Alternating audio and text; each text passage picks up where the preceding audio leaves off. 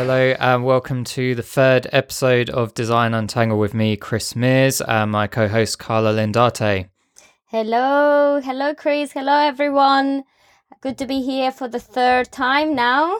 Although yeah, it's we... a trilogy now, isn't it? I know it's exciting, isn't it? Um, I haven't really, we haven't really had any comments from the second one, so um, hopefully someone is gonna give us some feedback at some point. maybe they just stopped listening, right? No, but we do have people who have listened, haven't we? Yeah, I think we can just take it that they all thought the content was awesome and required no further discussion. That's how I'm interpreting it. Yeah, everyone loved it, so that that's great. Um, so, what do you think about personas, Chris? What's your opinion about personas? Uh, I think that will come out through the course of the episode, but we should probably start by maybe kind of describing what they are first. It's always a good place to start. So yeah. they are a deliverable essentially, which aims to kind of wrap up what you think your users are in terms of their goals, their motivations, who they are, their likes, their dislikes, what kind of pain points they experience. Ideally, this should all be based on kind of actual research that you're doing. Uh, as we'll probably discuss, that's not always the case. No. Um, but they kind of look like, I guess, dating profiles a little bit. so you've normally got, we spoke about them in the first episode a little bit, but kind of a cheesy stock image or a little quote that kind of sums up what they're about, what their thoughts and feelings are maybe a couple of different scales showing different attributes they might have, and that can vary depending what you're designing. Um, and then usually some other bullshit people put on there, like they've got two cats or they like, I don't know, polos or something. exactly. Well, that's a very good description of what personas are. Um, yeah, so it is it is a deliverable, but how useful do you think they are? I mean, let's start by saying how many times in your life, I, ha- I can actually tell you how many times someone have asked me to create personas. Oh, can you just do some personas for tomorrow? Right? I say more than 30 times I've been asked to create personas like out of the blue. And once you finish doing them, even if you do research or not, sometimes I wonder how how useful do you think they are? You know, so how many times you actually use them or how many times you, you refer back to them. So I don't know. They end up being more like the a deliverable, as you said, that kind of sits in someone's laptop. Or um, I had this client once that they asked for some kind of life size personas. So they actually they were actually taller than me. Um, because they wanted the personas were taller than you. yeah, they were taller than me. they were they were really creepy and they always looking at us, but no one really referred back to them. They just like look cool, like but... Mona Lisa or something.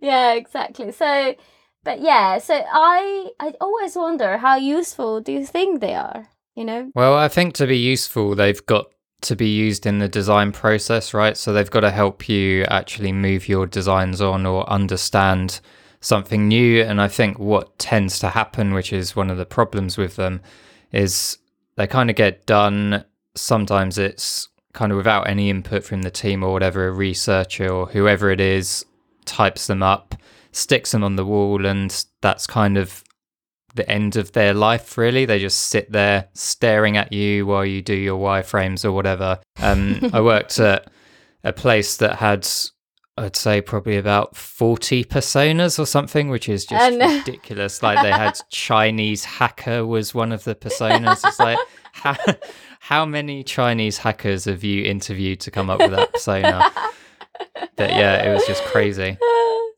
yeah, that is. Oh my god, Chinese hacker. I've never heard that before. Um, yeah. So lots of personas. Like I did a couple of like intranet projects as well, and companies always think that every single role in the organization is a different persona because they have so many different needs.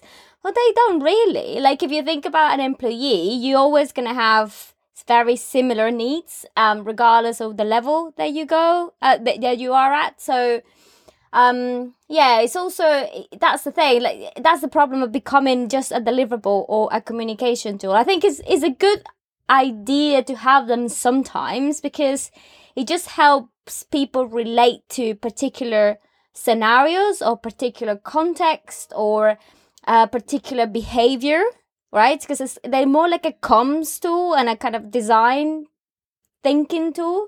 But at the end of the day sometimes if you as you said if you don't keep referring back to them they just end up being completely like useless you know they don't really have any purpose and you don't always need them either like it's um it's also a very traditional kind of UX process, people think, okay, we need some personas, then we need some user journeys, then we need some wireframes. Then like it doesn't really work like that anymore. Don't you think? Like it was it was a process that everyone followed, but I don't really think that's the case anymore. Yeah, I mean, as we will probably be a common theme in this podcast, there is no ideal UX process. There's probably one that kind of people thought was the ideal process, but as it's kind of got tried and tested more in actually delivering products and services, you know, it's had to change. And sometimes some things are appropriate, sometimes they're not.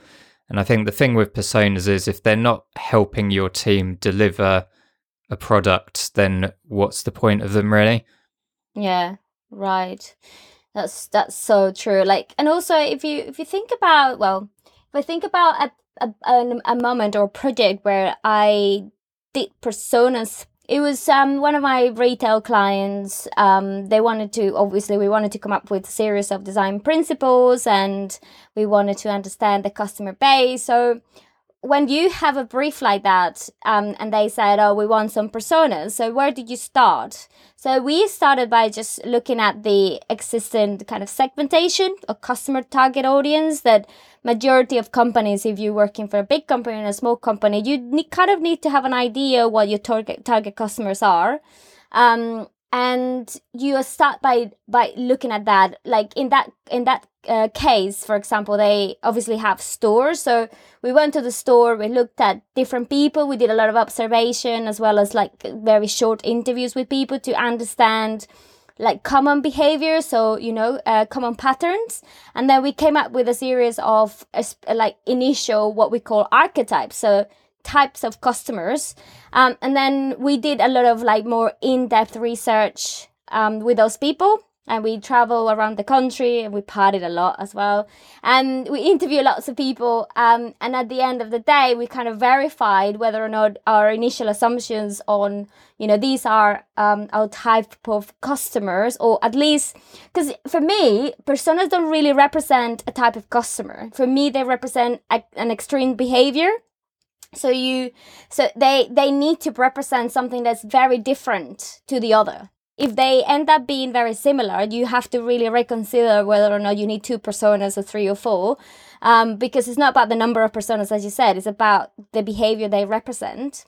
Um, so that was a, a case where we actually had some time to do personas in a in a more like professional way because I've done personas like seriously in an hour. Some of the stuff we use them for, where I think they were useful, as you say, it's to test that kind of extreme ends of the scale. So in government, you kind of have to design for every citizen, and some are, you know, a good deal. The population will be broadly similar in what they need to kind of do and accomplish, but you've also got those more edge case type people. So I know someone that's just had their kid taken away from them by social services or whatever, it's a good, I think, kind of exercise to put that in front of the team with your screens or whatever it is and walk through that flow as that person and see how that journey might be different for them. So, certain language might not be appropriate for that person in that frame of mind.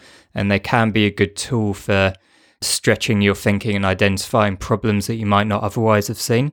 Yeah, that's true. It's kind of a way of having more empathy with the type of people you're designing for, but they're not, they don't necessarily need to be scientific as well, um, but they need to be very different to each other um, to really, as you said, to really try to look at the problems or the journeys or whatever you're designing from different types of eyes. So it kind of removes the bias of designing for yourself um, or designing for just your yourself and your colleagues, and it's just kind of bringing some external insight into what you're doing, isn't it? How much of that do you think is kind of for yourself as a UX designer versus kind of sharing it with your team? Uh, that's a very good question. I think it all depends on the context. I think it's a very useful tool for clients as well. So they start understanding a bit more different behaviors. Um, I, I think for yourself as a UX designer is very, very useful. But then the more you share it with your team, or at least the more you encourage your team to think about those different behaviors and context, the more useful it's going to be because um, you shouldn't really be designing by yourself anyway in isolation. Um, you know, you need to have a team with you. So the more you communicate that to your team and just try to bring them back into real people, I think the better, isn't it? Yeah, I don't think necessarily personas are the only way to do that. You can build up that kind of team knowledge just by people observing or participating in research generally. So, you know, probably it will have a lot more of an impact if they've, you know, let's take the same example and seen that lady talking about when her kid was taken away by social services. If they've seen that on a research video or whatever, I think that's going to make them think about that person's needs a lot more than a bit of paper stuck on a wall, potentially. or oh, the life size persona looking at you. yeah, I I totally think that. I mean, research, but I, also i think personas are useful as well to start like looking at uh, screening your participants um because you know that different contexts and different experiences as you described you know that lady talking about that situation it is a result of coming up with a series of screeners or what would you call screeners in a non-jargon way? So just um uh, participant profiles then you, you need to come up with to start recruiting for your research so personas are always a good starting point. I mean, if you at least have an idea of the type of people who will be using your product or service, um, that helps you create a, a, a, particular brief to start recruiting for those participants. But so, I guess how how are you coming up with that profile before you've spoken to the people that you need to speak to to create that profile? If you see what I mean. Yeah, but you still need to you need to have a starting point, right? Um, and then, as I said, like you go back to what's your target audience? What are the most typical kind of type of customers who interact with your product? I also used to use a lot of like um like social media listening tools as well, or even going into social media itself. Like if you don't have time to do research to create come up with customer profiles or different types of um you know persona types you could go on social media and you really look at when people interact with that particular brand you know you see common patterns and common behaviors and comments and more like that qualitative um, data that you need to create those people. And social media listening tools as well are very useful. Like in a retail environment for example you can go and look at what people are saying in your brand what kind of demographics they are where they're located um, what do they actually say and go into into the detail of the comments. So that's another way of framing those initial profiles. And as you said with research you could validate whether or not they're right and keep enriching those type of people if that makes sense yeah i guess the risk with that and it's something you need to kind of make sure you recruit for as well is that you're only going to learn about people that can be bothered to talk about your brand on social media in the first place. So there's probably a good deal with customers, you know, they shop with you or whatever, but they don't potentially love you enough to shout about it on Twitter or whatever. So you need a way of kind of reaching those customers as well to learn more about them.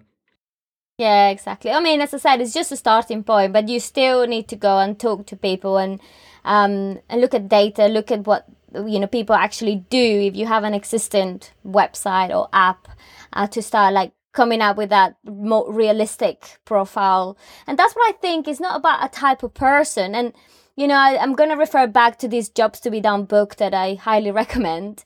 The good thing about jobs to be done rather than personas is actually that unlike personas they talk about like core or macro behaviors or needs that kind of apply to every everyone as a person if that makes sense. Like one of the things that people always talk about oh millennials do this and millennials do that. Well I've, met a lot of people who sit within the millennial kind of um, you know profile you know but they don't really have millennial behaviors. And sometimes like people like me who is obviously old and don't fit into the millennial category I could have more millennial behaviors than a millennial, you know, because obviously of the industry I'm in, because of what the context where I live. So that's what I think when you think about core goals, main jobs to be done, you kind of go beyond the type of person or the demographic or who they are or whether they have children or not, you know, and then you go into the core of what are those things and problems or things that people want to do in their interaction with your brand and that's what I think more and more personas are being uh, you, you, uh, being more irrelevant, uh, you know, in the in the design process. Yeah, so it sounds like that's a lot more geared to understanding what their desired user journey is, right? If it's about tasks that they want to complete and how they might want to complete those tasks, that's very much a user journey style exercise. Yeah, because I think that if you think about the value of a persona, it's more about the context of, that they bring, the behavior that they bring, rather than whether or not they're female or male or they live here or there or they have children or not. You know what I mean? Because it's, it's a bit irrelevant. Um, but yeah, that's just my opinion. And I, I know uh, there's a lot of UX designers out there who would completely disagree with what I'm saying um, because they all think personas is always the starting point, but I don't really think that's the case anymore. It's a bit like an old fashioned, it's kind of a myth. oh they don't really exist, these things we've just spent the last 45 minutes talking about. if they're ba- the problem is a lot of the time they're not based on actual research they're just kind of a company's internal view of what they think their users are like they're full of random information that doesn't help you validate your designs they're just done by one person or they're based on kind of a marketing persona which isn't really going to help you validate your designs again you know oh they're 18 to 25 year olds male you know whatever the economic characteristics are, stuff like that. And I think that's probably given them a bit of a bad rap. Whereas if they were properly researched, the whole team was involved in creating them, maybe they might be in kind of better repute.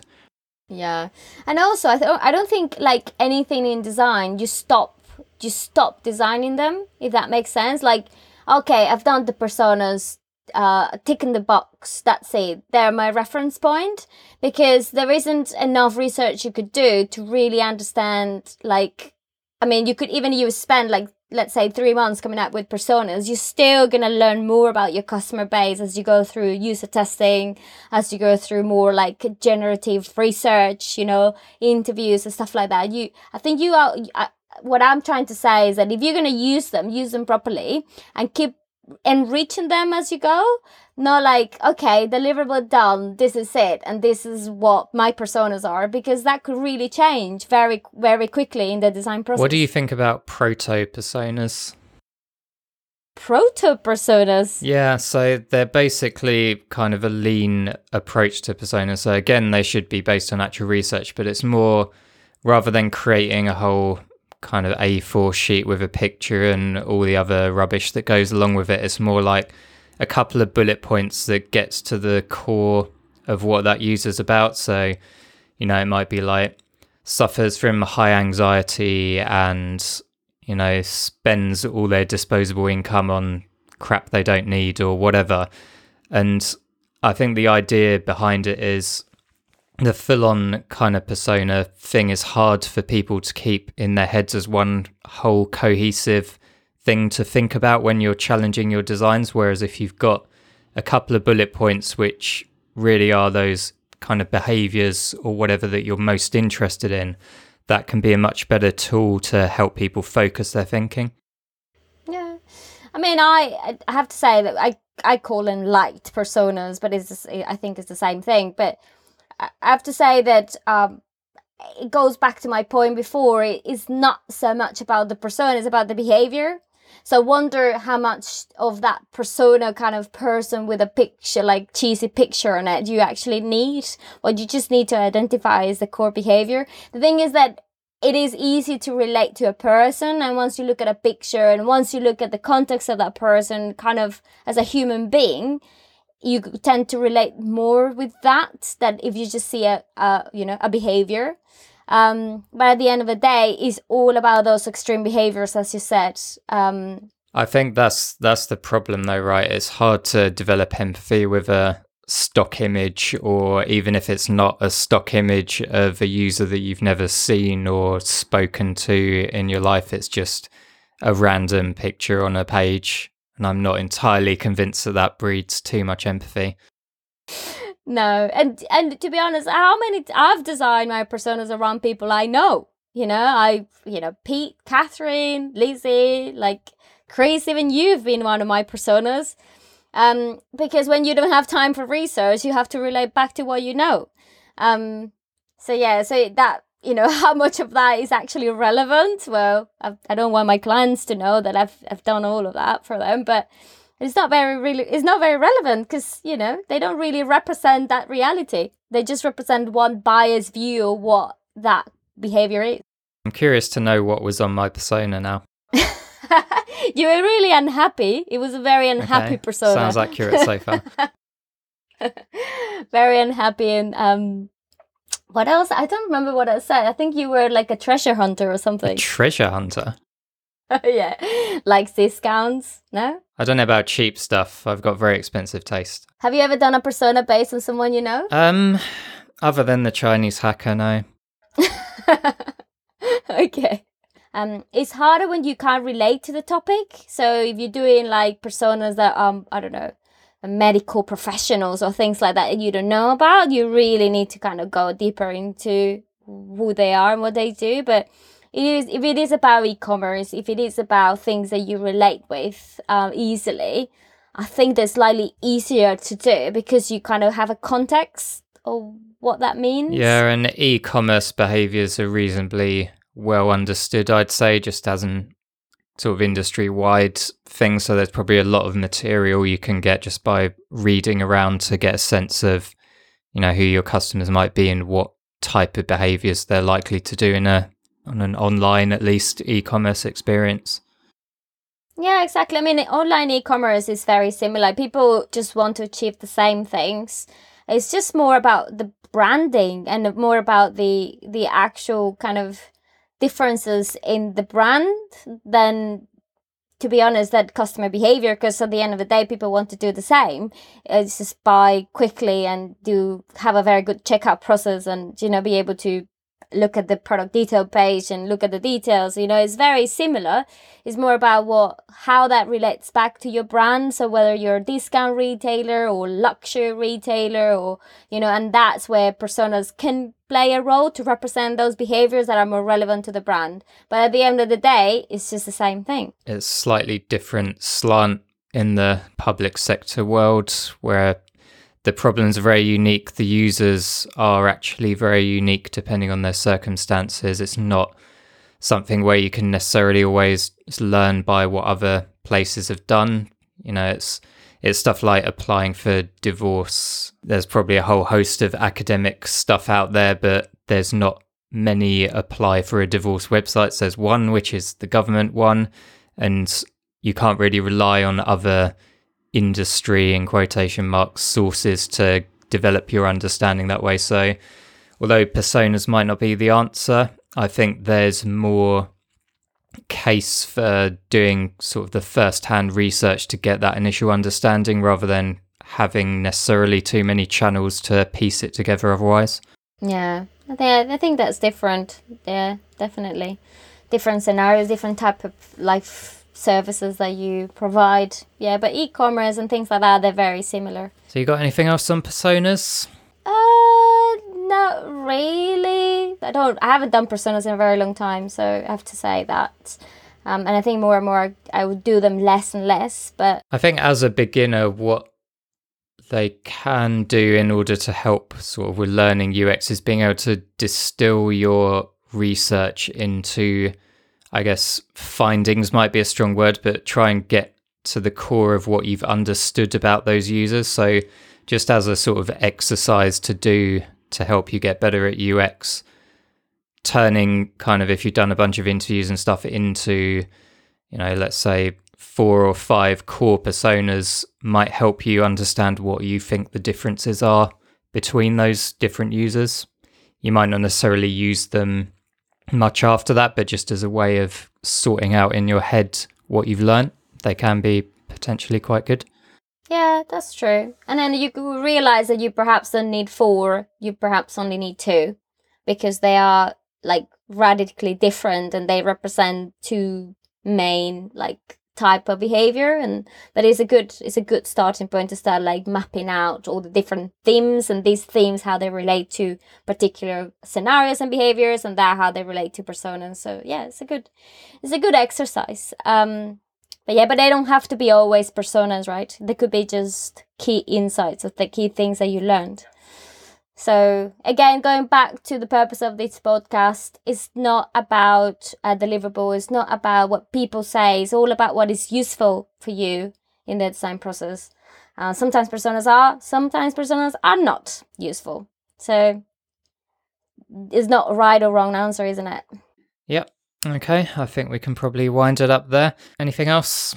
No, no, no, no, no. So I just um I would like to ask people who listening to this um if you haven't stopped listening because you we you thought we were really boring um to give us any feedback, any topics you want us to talk about or anything that you want us to do that we haven't done yet, which probably is a lot. Um please let us know. Um you can follow us on at this uh and is it Design Untangled? yeah, that's the name of the podcast. So I thought that would probably be a good Sorry, Twitter handle.